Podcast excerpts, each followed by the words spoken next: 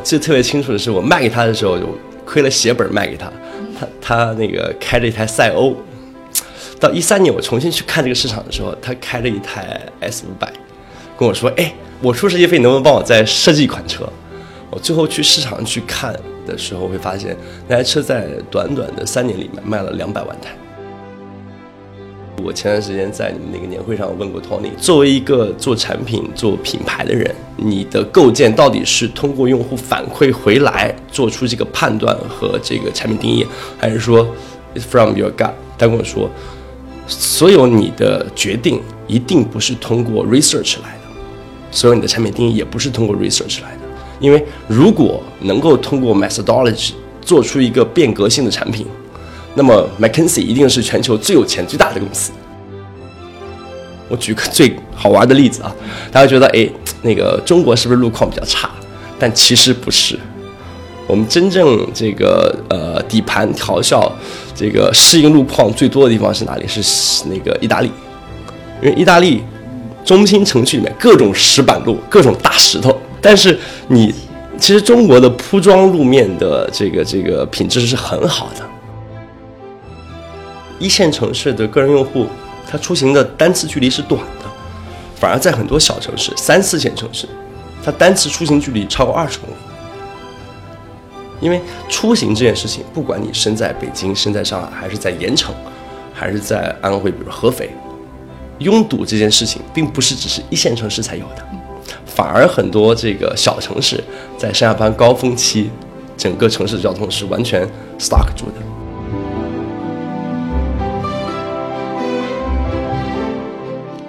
嗨，各位听众朋友们，大家好，欢迎收听本期的创业内幕，我是主持人丽丽。这是一档由 GGV 纪元资本发起的访谈节目，旨在为中国的听众提供更具专业视角的创业话题沙龙。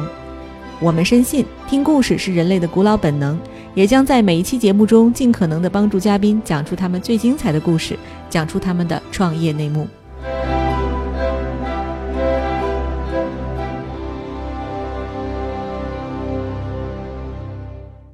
呃，本期我们请到的嘉宾是城市智能出行品牌小牛的联合创始人 Token，以及 GGV 纪元资本的管理合伙人 Jenny 李宏伟。嘿，大家好，我是那个小牛的 Token。大家好，我是 GGV Jenny。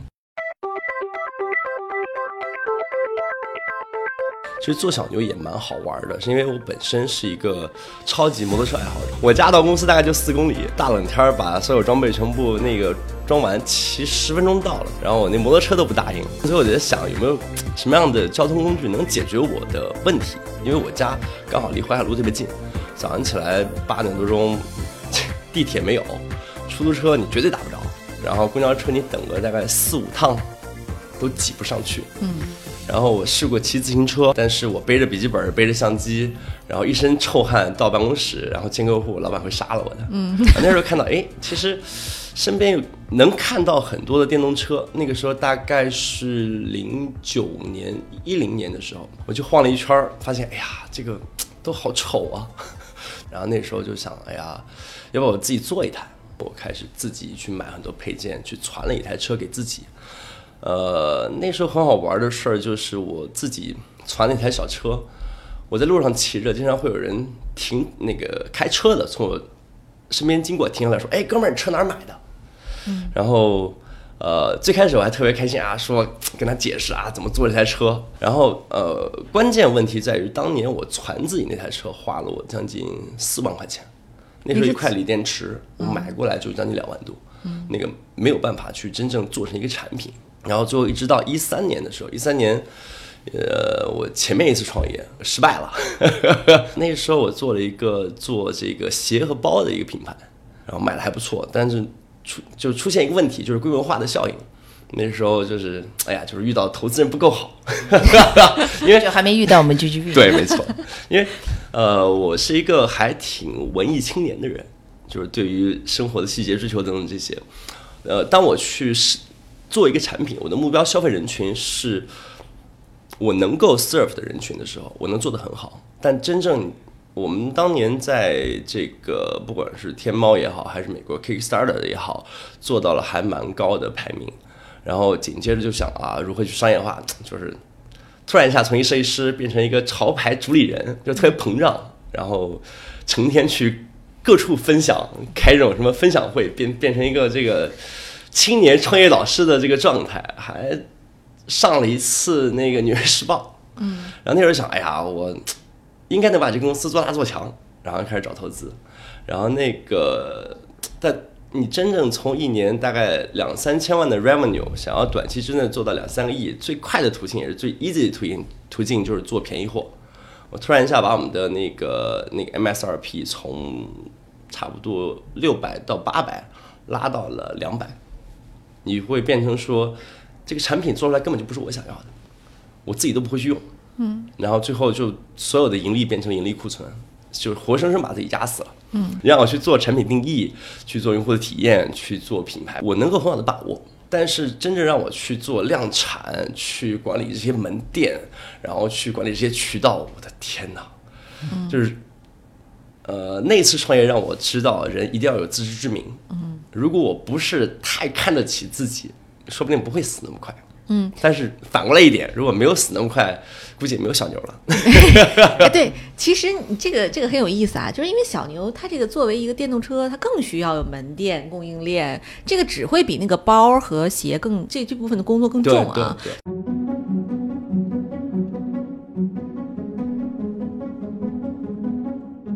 呃，我当时是一三年的时候，把之前那个公司烂摊子该卖卖，该干嘛干嘛，当时就。脑脑里面就一个信念，就是因为，呃，我的工龄特别长，我从两千年开始上班，到一三年的时候已经十三年了，那时候我才二十九岁，然后想，哎呀，我到底是找一个大公司去上班，还是说我再试一把？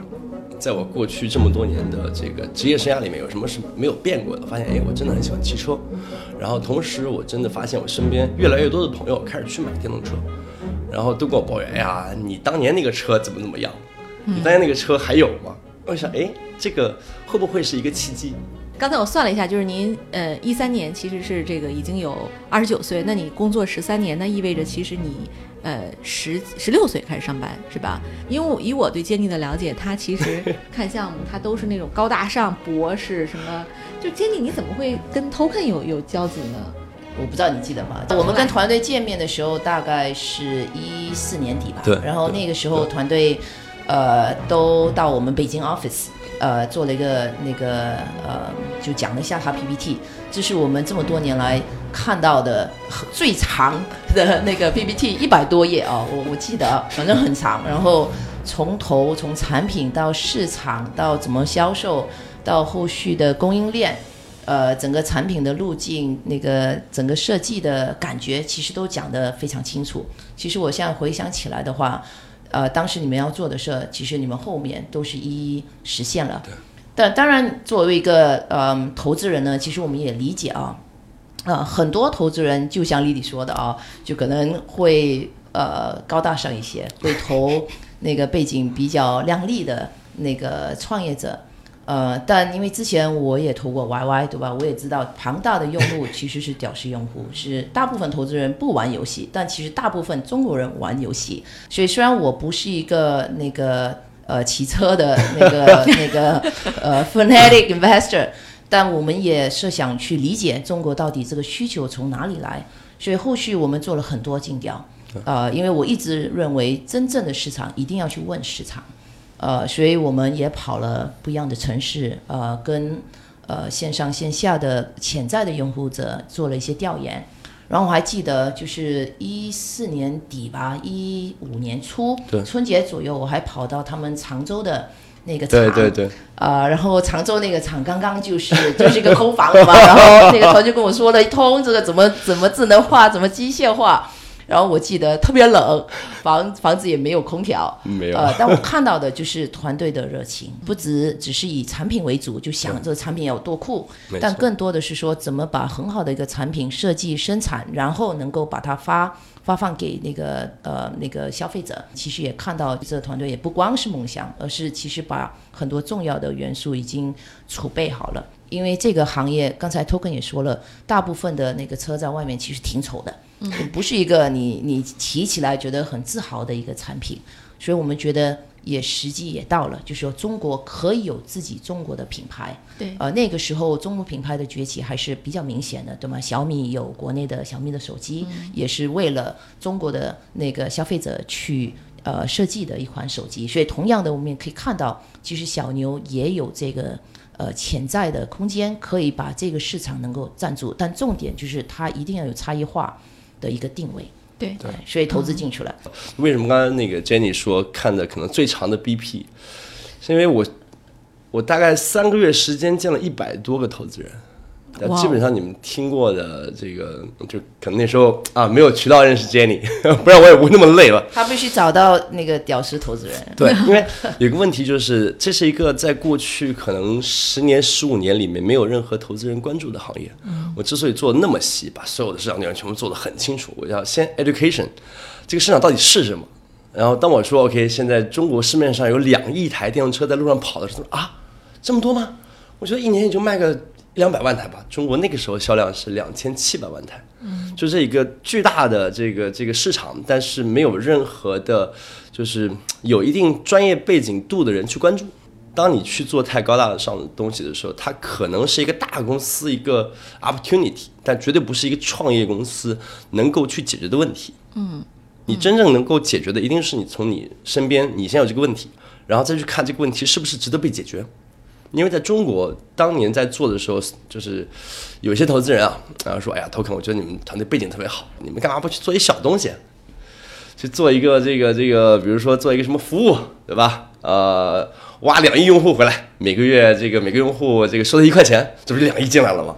我说这个，呃，你创业的目的一定不是，首先第一点一定不是为了赚钱，除非你做金融的。如果你创业的初衷是赚钱，这件事儿一定做不成。第二件事情是你本身要对事件这件事情有足够的执念，就好像我说的，我真的见三个多月、四个月见了一百多轮的人，没有任何一个人能够说这个这个让我改变我想要去做这件事情，因为我找到了这个 opportunity，没有人去做，我只能说 OK，可能他们没有看到这个市场到底的呃 grow up 到底会有多少，可能性在哪里。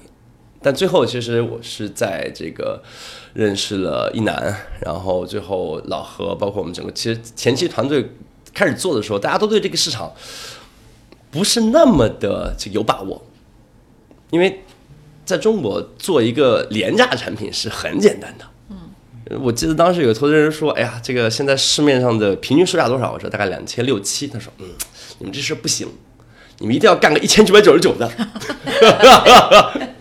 或者说啊，前期可以亏更狠，卖个一千六百九十九。我说这个造不出来，因为你做一个产品，特别是出行类的产品，你需要对用户负责，你要做到足够好的 quality 跟体验，你才能从你的所有的竞品中跳脱出来，去找到你要服务的人群。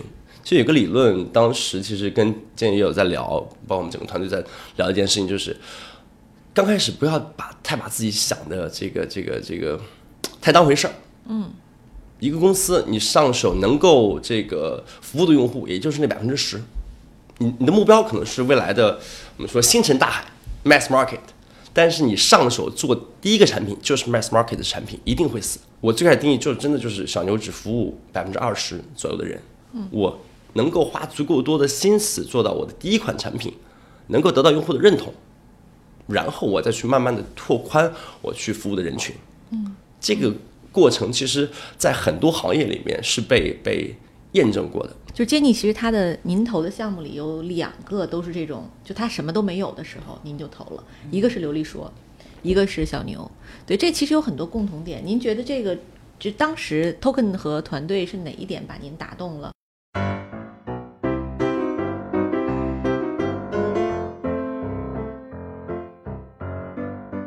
我们的投资呢，其实，哦，我们不担心从零开始，但至少你的你从零开始的时候，大概这个这个这个纬度呃不能偏得太太远。呃，我觉得小牛的定位是很明确的，就是先把呃那个好的产品做出来，然后先得到前面的五个点、十个点的那个忠实用户。呃，然后再持续的把这个品牌搭建起来。然后我问过团队，要不要做那个呃呃单车？他们说我们不做单车。要不要做四轮车？呃，我们也不做四轮车，其实就是先把这个两轮车、电动车的市场把它打出来。嗯，而且确实这个市场是足够大，也有足够空间。我是也算半个产品经理的，我造飞机的，对，造飞机从零开始，我至少知道造出来是个飞机，对吧？不是个车。嗯，所以我我觉得，呃，从承担风险的角度来说，不是去避开风险。而是去理解这个风险。他们 Token 的经验、团队的经验，呃，你们在设计的时候已经不是第一款车了，其实已经有 N 多个那个呃一些一些呃版本呃在实实现啊，确实真正发布，对，可能是正式把发布算是第一个比较有量产的一个发布，但之前应该还是做过。因为哦，对，有一个点其实蛮好玩的，就是我不是零九年、一零年自己做过一台车嘛。开了一些模具，后来卖给了台州一家厂，一家专门就是他为电动车企业提供塑料的 components。嗯，我记得特别清楚的是，我卖给他的时候就亏了血本卖给他，他那个开着一台赛欧。到一三年我重新去看这个市场的时候，他开了一台 S 五百，跟我说：“哎，那个那个啊，我出设计费，能不能帮我再设计一款车？”我最后去市场去看的时候，会发现那台车在短短的三年里面卖了两百万台。啊，就是你当时设计的那款。对，这个东西在于说，它其实是把所有的 technology 全部都去掉，它纯粹只是比一般的车稍微好看一点点。嗯。因为当年市面上的我们说爆款，第排名第一的叫小龟，是山寨那个 Honda 的，然后排名第二叫大龟，山寨雅马哈的，然后排名第三的是 Zoomer，是我在本田的基础上改的一台车。就发现哎，真正设计是能够在这个呃产品里面有附加值的。对，但其实，在当时的市场上已经有很多的电动车品牌了，像什么爱玛电动车，人家还请了周杰伦代言，对吧？就是像小牛，这挑战挺大呀。就是这个中中间，你想过吗？一开始？供应链呐，其实就是最早的那份 BP 里面，就是有一些可能关系熟的投资人，就是看完之后直接骂街，你知道吗？就是说啊，前面说产品说什么，然后到团队一页，第一页就是我需要一个 CEO，第二页是我需要负责供应链的，需要负责市场的，需要负责什么？我说你你给我钱我不要，因为这我觉得这个市场很好，我们有这个 inside，但你要不我去干这事必死。你说干死过一个了，对，我已经干死过一个了。然后你真正找到这个能够合得来的团队，一块儿有就是看到同样的这个这个目标，你才能把这事儿做成。这也是为什么，其实呃，我觉得当年这个决定特别重要，因为不仅仅当时刚开始做的时候，包括后来的两三年里面，其实杰尼帮了这个无数的忙。比如呢？比如你像我们团队曾经大概在一五年出过一些风波，然后到这个我们现在的 CEO 李岩其实也是这个 Jenny 介绍的。嗯，对。然后这个因为我是一个心特别高的人，就是虽然这个屌丝背景，但啊，起码这个这个啊，微软啊，各种高大上这种啊，这个已经完成了自我认同的这个呃搭建。能够找到一个能跟我这个技能上互补，同时又互相内心认同的合呃合作伙伴真的很难。我们现在团队里面其实呃可能很多公司啊，它的状态属于说，相对业务来说，它的涉及的面没有那么多的时候，它可以一个人或者两个人去管通盘的东西。但你去看整个做这种大型的这个产品跟制造的时候，它包括销售，它事无巨细。任何一个环节你做错了都有问题，不管是老何也好，不管是这个卡尔也好，不管是这个呃李岩也好，其实我们都是在各自的领域工作了，就是有很多很多这个经验，然后同时又互相认同对方。举个最简单的例子，就是呃很多时候产品开发的时候已经到很很后面的阶段了，李岩可能都不看这个产品到底长什么样。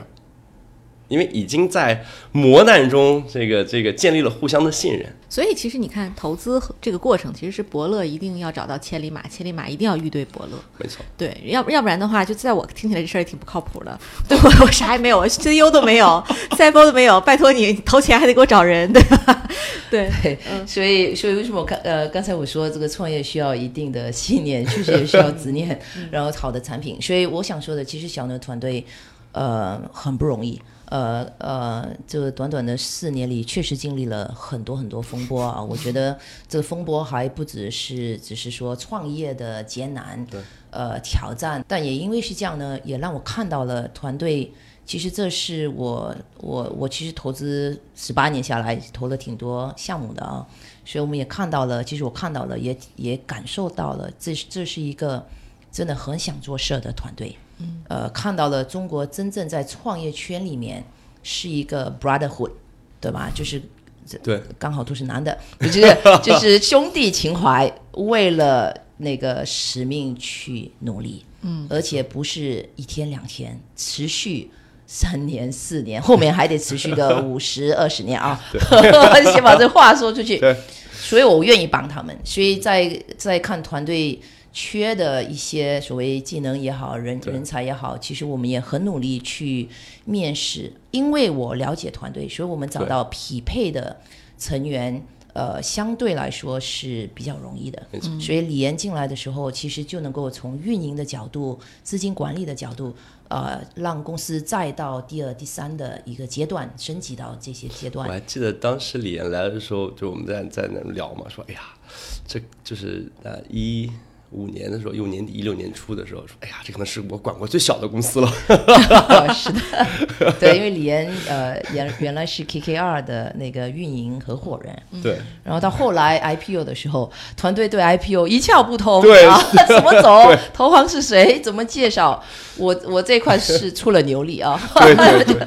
然后也也很幸运，我们能够把今天的那个 CFO 请过来，其实也不容易。哈迪是第一次创业，他之前是 Bain，Bain 的 Operating Partner，所以他他愿意下海跟团队来聊。之后他给我的反馈，他说他那个时候也面试了一些创业公司，然后小牛的反馈是最快的，一天见完之后，第二天带他去厂是吧？去厂总去。第三天我飞过去，然后再跟他见。是的，所以聊聊四个小时，这就是团队对吧？你要一起创业。让新进来的那个那个呃职业经经理人，其实感感觉他们是跟团队去共同创业，他们都是共同创业者，共同去面对这个难题，所以我觉得跟团队交流呢是非常愉快的哦。嗨，各位小伙伴，告诉你一件很重要的事情，创业内幕的听众群已经开通了。在这里，你可以和我们直接沟通，也可以第一时间了解到 GGV 纪元资本线下活动的动态，近距离聆听投资人的独特见解，并且结交其他互联网圈子的小伙伴呢。入群，你只需要添加微信公众号 CYNMXZS，我再重复一遍，CYNMXZS，也就是创业内幕小助手的拼音首字母。并在好友请求中标注“创业内幕”。接下来，小助手会帮助你完成入群操作。我们期待你的加入。其实，小小牛电动哈，就在它本身是一个典型的孕妇效应的产品，就是你不知道它的时候，你不会注意它；但你一旦注意到它，它那个圆圆的车灯，你很难忽视它。对，所以，我我想知道，就是呃，Token，你的第一款产品的设计就是这样的吗？就是圆圆的那个大眼睛。说一下你们的 design。你需要 official 的回答还是 personal 的回答？我先问这个问题。呃，你你觉得可以对外的回答？来，我两个都说吧。official 的回答就是：哎呀，我们需要构建一个家族式的语言，通过一个元素去贯穿所有家族产品线。然后我们选择了圆形的天使眼大灯作为这个产品的 signature light。嗯，对。对，那这个 person 的回答就是，我就是喜欢圆灯，因为设计是什么，就包括啊，对，那个那个同样的问题，我前段时间在你们那个年会上问过 Tony Tony Fideli，就是嗯，作为一个做产品做品牌的人，你的构建到底是通过用户反馈回来做出这个判断和这个产品定义，还是说 is from your gut，你的？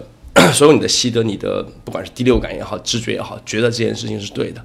他跟我说，所有你的决定一定不是通过 research 来的，所有你的产品定义也不是通过 research 来的。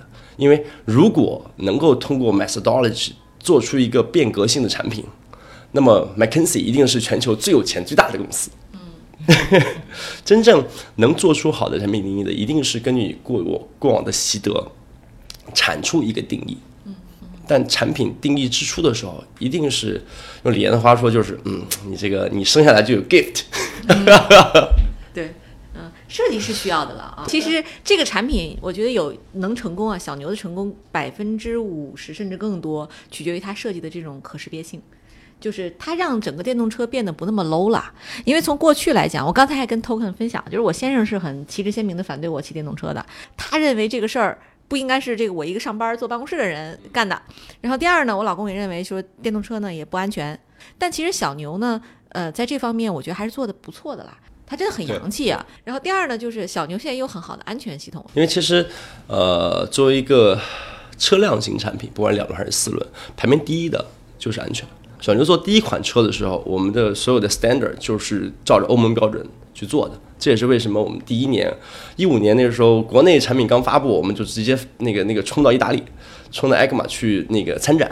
然后当时做那个展览的时候，所有人都不相信这是一家中国公司。人过来说：“哎，你是日本的吗？”我说：“不是。”“你是韩国的吗？”“不是，我是中国的。”然后你会发现，当当你的要求变高的时候，你做的所有的一切都。都基准线更高的时候，你是没有办法妥协的。我们做的不是一个快消品，很多时候，呃，市场变化很快，但是交通工具这件事情其实变化是很慢的。嗯，哪怕是像 Tesla 这样的变革性的公司，它也花了十多年时间，一步一步做到今天，去改变人们的思维。最重要的，其实说白了就是 mindset。我一直打个比喻说，所有的公共交通、汽车都是大动脉，但是如果没有这些，两轮交通工具，这个城市是不会火起来的。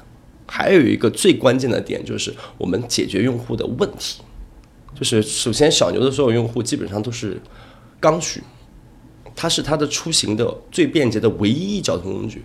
现在北京偶尔天这么冷，当我去看我的大数据系统的时候，每年每天还有 N 万台车在跑，每天可能每个月最少就是要跑个三四百公里，因为对于他来说，没有便捷的公共交通。他也没办法开车，你解决他的刚需，这才是第一点的，然后才是说 OK 品牌，然后再是说你的设计，因为你不可能去 convert 一个人，他没有这个需求，你做一个再好的产品，卖再便宜，他都不需要。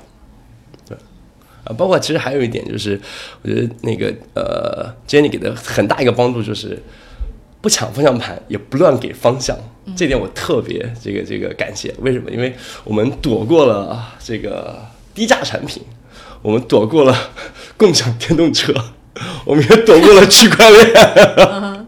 因为我觉得，就是很关键一个点，就是一个团队在创业的过程中，不能说稍微有一点成绩就开始去飘，开始想啊，我们要不要去这个延伸到更大的行业里面去？你本身在这个品类里面还没有做到。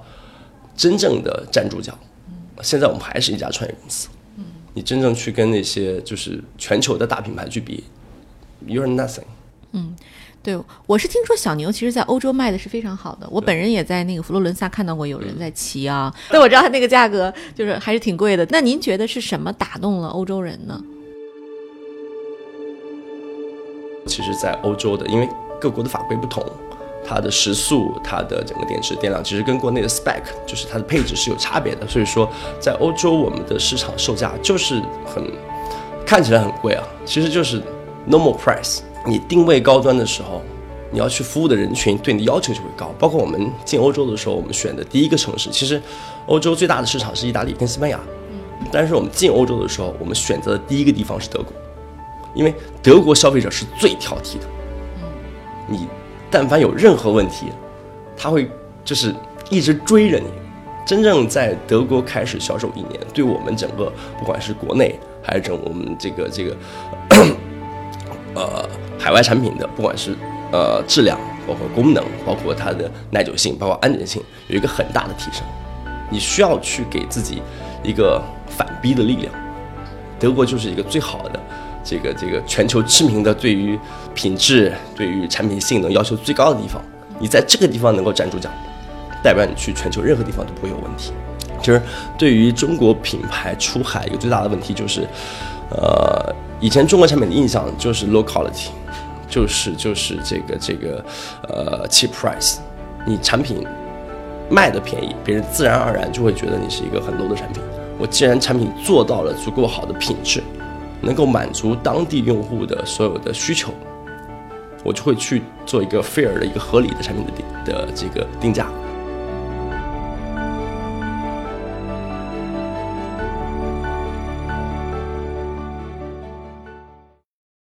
对，因为其实这个老外和中国人的身形差异是非常大的啊，他们比我们个头高，体重要重。那么我们在这个车的研发上会不会有不一样？因为这个就牵扯到一个问题，就是每一台车其实我们开发的它不是 N 这台车，不是 M 这台车或者 U 这台车，它是一个 platform。嗯。它的这个电子系统是一整套的 platform，它的这个底盘车架也是一个 platform，它可以通过不同地区的这个身高差异，所有。呃，不同地区的路况差异去做产品的 spec 的调整。我举个最好玩的例子啊，大家觉得哎，那个中国是不是路况比较差？但其实不是。我们真正这个呃底盘调校这个适应路况最多的地方是哪里？是那个意大利，因为意大利中心城区里面各种石板路，各种大石头，老城市保护的好。对，但是你。其实中国的铺装路面的这个这个品质是很好的，基本上在德国可能会比较多的看到这样的路面，但是在你像在呃罗马，你像在米兰，你需要你的产品在一个极其恶劣的环境下使用，而且那边的天气就是这种海洋性气候，就包括这个呃细节到空气里面的盐碱度，嗯。都会导致你的产品哦，在中国可能骑三年都不会有一点这个锈生，在这个呃罗马，你车放一冬天，海洋性气候会把你的很多小的 screw 开始腐蚀，开始生锈。我们说，诶，怎么会出现这个问题呢？你真正最后是去分析说，OK，每个地方都有每个地方的特殊的需求，你必须做这个。呃，本地化产品的 localization 才可能把这个产品在当地卖得好。就是大家普遍都认为这个电动车其实是没什么技术障碍的一个产品啊，所以对于小牛来讲，我们的护城河到底在哪里呢？呃，如果这么去，你让我真的一下举例出来，用户到底呃为什么去买小牛，我举不出来，因为这是一个从各个维度完成的一个 combination。我们一直是说小牛是一个最好的做 integration technology 的一个公司，是因为我们的电池的技术是从汽车行业来的，我们的所有的智能防盗，我们所有的车上的这些呃 传感器和 sensor，包括两 G、三 G、四 G，甚至我们现在在做一些五 G 的应用，它是从手机、从消费电子行业来的，我们所有的支撑悬挂系统是从摩托车行业来的，你真正能够把这个。所有的通用性科技融合到你的产品上，然后同时又有一个 fair price，才是你完成这个产品最终 integration 定义的最重要的点。嗯，很多时候在车这个行业里面，你会一直会看到，它一定不会去用最新的科技。嗯，你稳定性排第一。但我们去看飞机行业，去看汽车行业，所有的大型的产品的这个装备制造，它其实更多的是依托行业的整体的发展。嗯，对。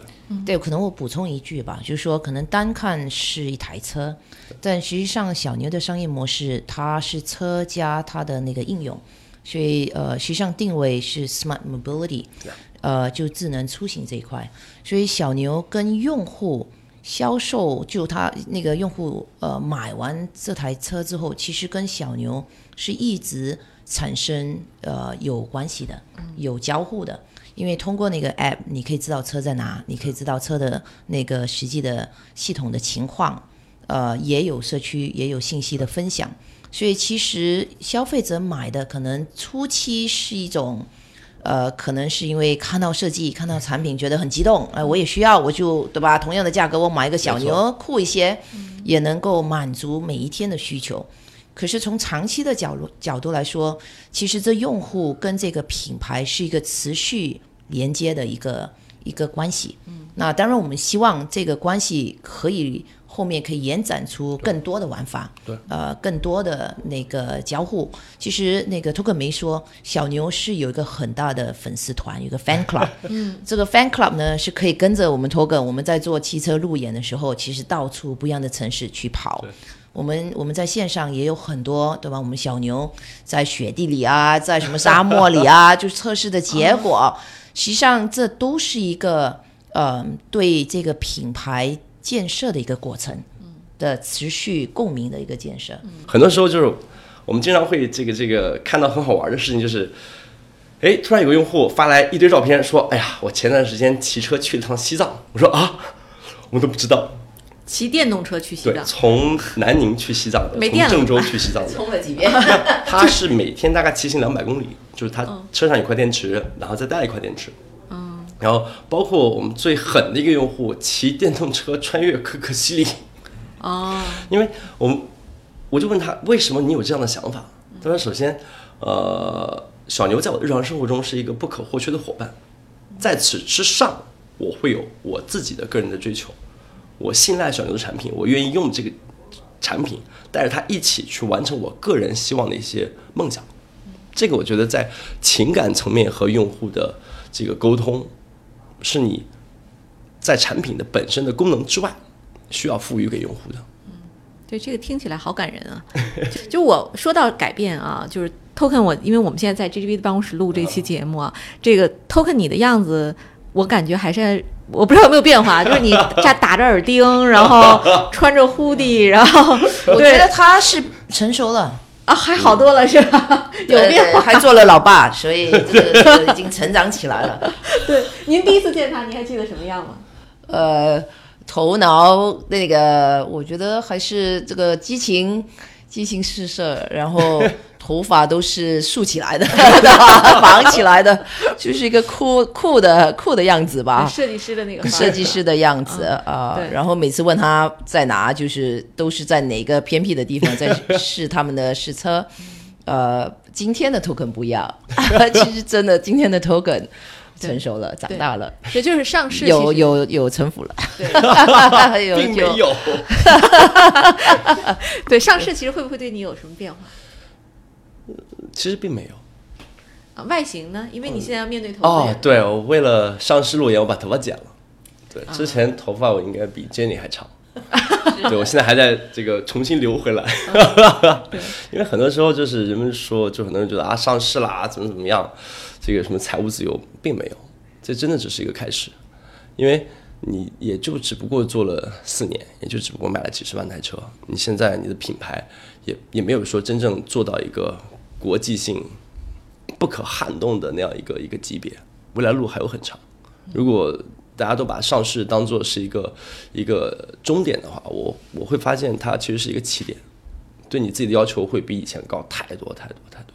一年我现在还是会骑个三千到四千公里的小牛，因为每天上下班一个月就大概三四百公里了。我觉得其实还有一个比较好的一点是什么？就是像我们最开始说说的，创业什么最重要？团队最重要。在完成上市过程之后，我完全可以把我的时间回归到产品、回归到品牌上面来。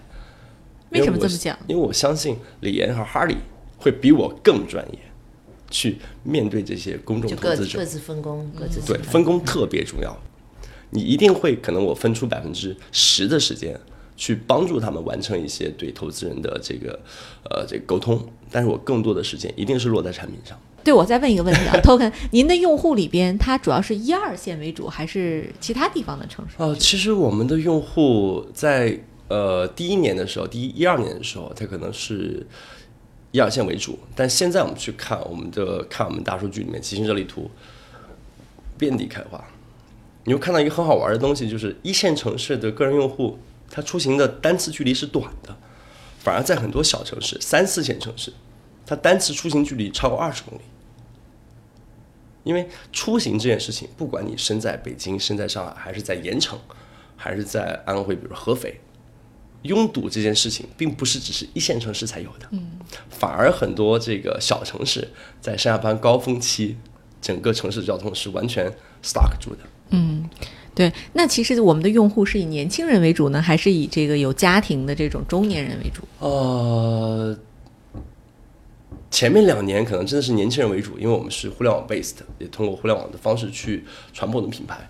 但现在我们整个大的用户的群体，大概会是从二十三四岁到大概三十四五岁，这可能占到百分之六十。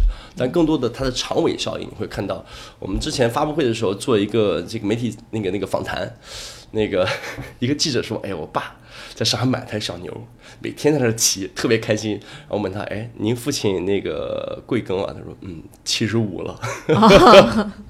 对我小区有一个那个老婆婆，大概也是六七十岁吧，她骑的是一个黄色的那个小牛 N N version。”骑行首先解决的是你的交通拥堵的问题，更关键的是它解放你的心态。你的你你的心态跟你的年龄没有任何关系，只要你的心还是年轻的。嗯那这个观点非常好哈。对，只要有年轻的心，我们就只能拥有年轻的年纪啊。对，token 就是因为其实小牛也已经上市了，用你的话讲，它其实是一个新的起点嘛。那你觉得它未来会走向哪里？如果让我们去看，其实我们一直有一个目标，我们希望在未来的五年、六年里面做到全球影响力第一的出行品牌。我们为什么会去这么说？因为城市出行分成很多不同的类型，它我们不去做可能城市之间穿梭，因为有无数的交通工具，不包括大巴、包括高铁去解决这样的问题。但是在城市里面，人是被圈在一个小的这个 area 里面的，你的整个空间大概就是 one square meter。如何去通过我们的产品去解决人们用户的思维定式？我为什么这么说？是因为现在你不管做什么，你想去吃什么饭，跟朋友去哪玩，你想到的第一件事情不是什么地方好吃，什么地方好玩，而是说我去那儿到底有多费劲。嗯，最后你做出这个 decision 的原因，不是因为你要去的地方有多好，而是我去哪儿方不方便。我们希望通过小牛的努力去解决这个问题。我对小牛的期望呢是另外一种期望，就是我十八年前来中国做 VC 投资人，然后从外部的观点来看中国，大家确实觉得中国做的事儿、做的产品质量也不高，性价比可能高一些，但其实拿不出台面。所以打心里呢，我一直希望有中国企业可以带领很好的产品、高质量，然后口碑特别好的产品，真正能够铺全球。我觉得这也是为什么我们投资的时候，我都希望能够找到真正可以国际化、有国际化理想的团队。我觉得其实通过小牛的产品，小牛是有机会的。所以我对小小牛的期望是。五年之后或者十年之后，我在我我出行或者旅游的时候，到任何而且我去的地方很偏僻啊，那个都能看到有小牛的车。我觉得把我们中国中国的品牌带到国际化，这是我最做 VC 会最兴奋的一点。所以如果小牛可以帮我成就这个梦想，那我会我会那个我觉得做投资就值得了。嗯，所以我我们一起期待这一天的到来哈。谢谢谢谢。好，好。本期的节目到此结束，谢谢大家，我们下期再见。好，谢谢大家。嗯，Cool。